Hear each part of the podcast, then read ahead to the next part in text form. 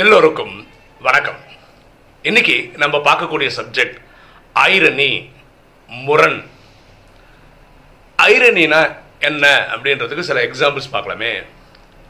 Theft in police station police ஸ்டேஷனில் திருட்டு. ஆக்சுவலாக போலீஸ் ஸ்டேஷன் எதிர்க்கு ஊர்லேயே திருட்டு நடக்காமல் இருக்கிறதுக்காக இருக்கிற ஒரு அமைப்பு அது. அப்போது திருட்டு நடக்காமல் இருக்கிறதுக்கு என்னென்னலாம் பண்ணணுன்ற எக்ஸ்ப்ளா கிளாஸ் எல்லாம் அவங்க நடத்துவாங்க.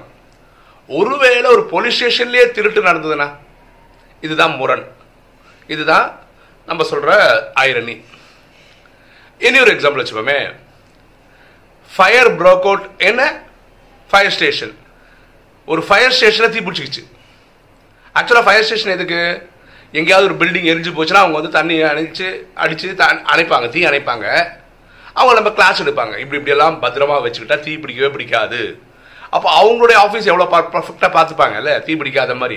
ஒருவேளை அங்கே இருக்கிறதுல தீ பிடிச்சிச்சுன்னா அது ஐரணி இனி ஒரு எக்ஸாம்பிள் பார்ப்போமே. மேரேஜ் கவுன்சிலர் ஒருத்தர் டைவர்ஸ் நோட்டீஸ் அனுப்புகிற மாதிரி. மேரேஜ் கவுன்சிலர்ன்றவர் யார்? திருமணங்களை ஏற்படுத்தி வைக்கிறவர். யாருக்காவது குழப்பங்கள் இருந்தால் அவங்களுக்கு அட்வைஸ் பண்ணி சேர்ந்து வாழணும்னு சொல்கிற ஒரு பேர் மேரேஜ் கவுன்சிலர் கரெக்டா ஒருவேளை அவரே டைவர்ஸ் அப்ளை பண்ணார்னா அதுவும் ஐரணி தான். வாழ்க்கையில் சில ஐரனிக்கான விஷயங்கள் பார்ப்போமே. நம்ம வந்து மாத்திரை சாப்பிட்றோம்ல மாத்திரை வந்து பொதுவாகவே கசப்பாக இருக்கும். அது நாக்கில் பட்ட அந்த கசப்பு தெரியுன்றதுனால அந்த மாத்திரை போடுறதும் தண்ணி குடிக்கும் விழுக்கிறதும் ஒரே டைமில் இருக்குது பண்ணிடுறோமா இல்லையா?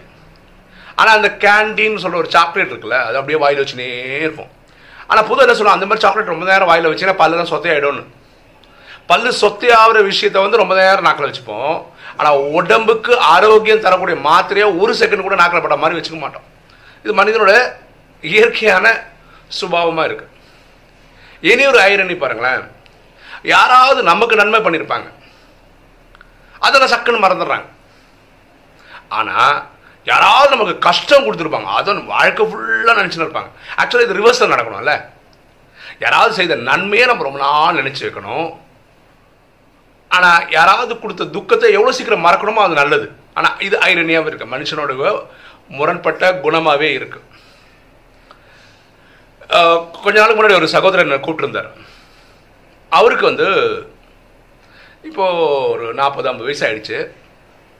அவருக்கு வந்து சொல்கிறார் எனக்கு இந்த ராஜீவ் காலம் பிடிச்சிருக்கு. ஆனால் ரெண்டு விஷயம் என்னால் பண்ணவே முடியல. ஒன்று நான்வெஜ்ஜை விடவே முடியல. சிக்கன்னா கேஎஃப்சின்னா அவ்வளோ உயிர்.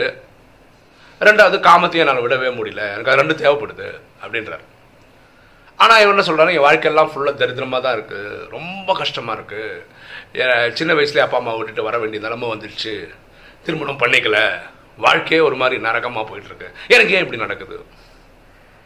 அப்போ இது கிளியராக புரிஞ்சுக்கணும். ராஜயோகம் என்ன சொல்லி கொடுக்குது?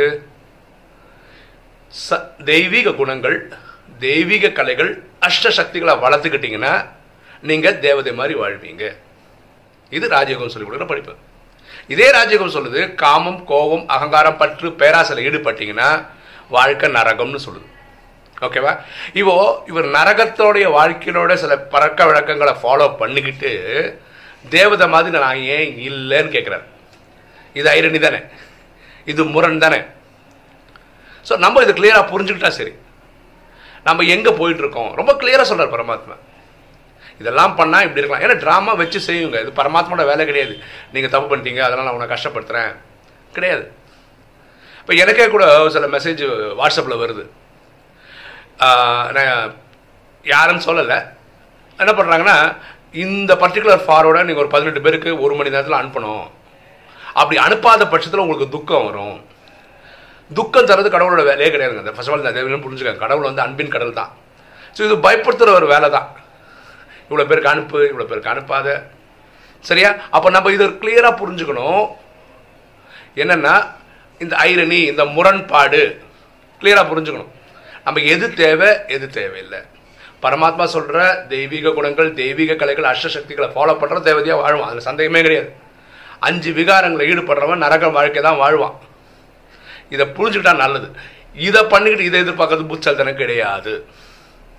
ஜாக்மா அப்படின்னு ஒருத்தர் இருக்கார். ஒரு சைனீஸ் சைனாவில் இருக்கக்கூடிய ஒரு கோட்டீஸ்வரர். அவர் ஒரு எக்ஸாம்பிள் சொல்கிறாரு இதே ஐரனிக்கு யூஸ் ஆகும் கொஞ்சம் கிட்டத்தட்ட பக்கத்தில் வரும். ஒரு குரங்கு கிட்ட போயிட்டு நிறைய ஒரு டசன் பழமும் ஒரு கட்டுக்கட்டாக நோட்டும் கொடுத்தீங்கன்னா என்ன பண்ணும்? அந்த பழத்தை எடுத்து சாப்பிட்ரும் ஏன்னா இந்த நோட்டு என்னன்னு அதுக்கு தெரியாது. அதுக்கு அந்த விவரம் கிடையாது. ஆனால் இந்த நோட்டு மேபி ஒரு கோடி ரூபா நோட்டுன்னு வச்சுக்கலாம் இந்த ஒரு கோடி நோட்டு வச்சு வாழ்க்கை ஃபுல்லாக தேவையான பழங்களை வாங்கி வச்சு சாப்பிட முடியும். யாரால? குரங்கால.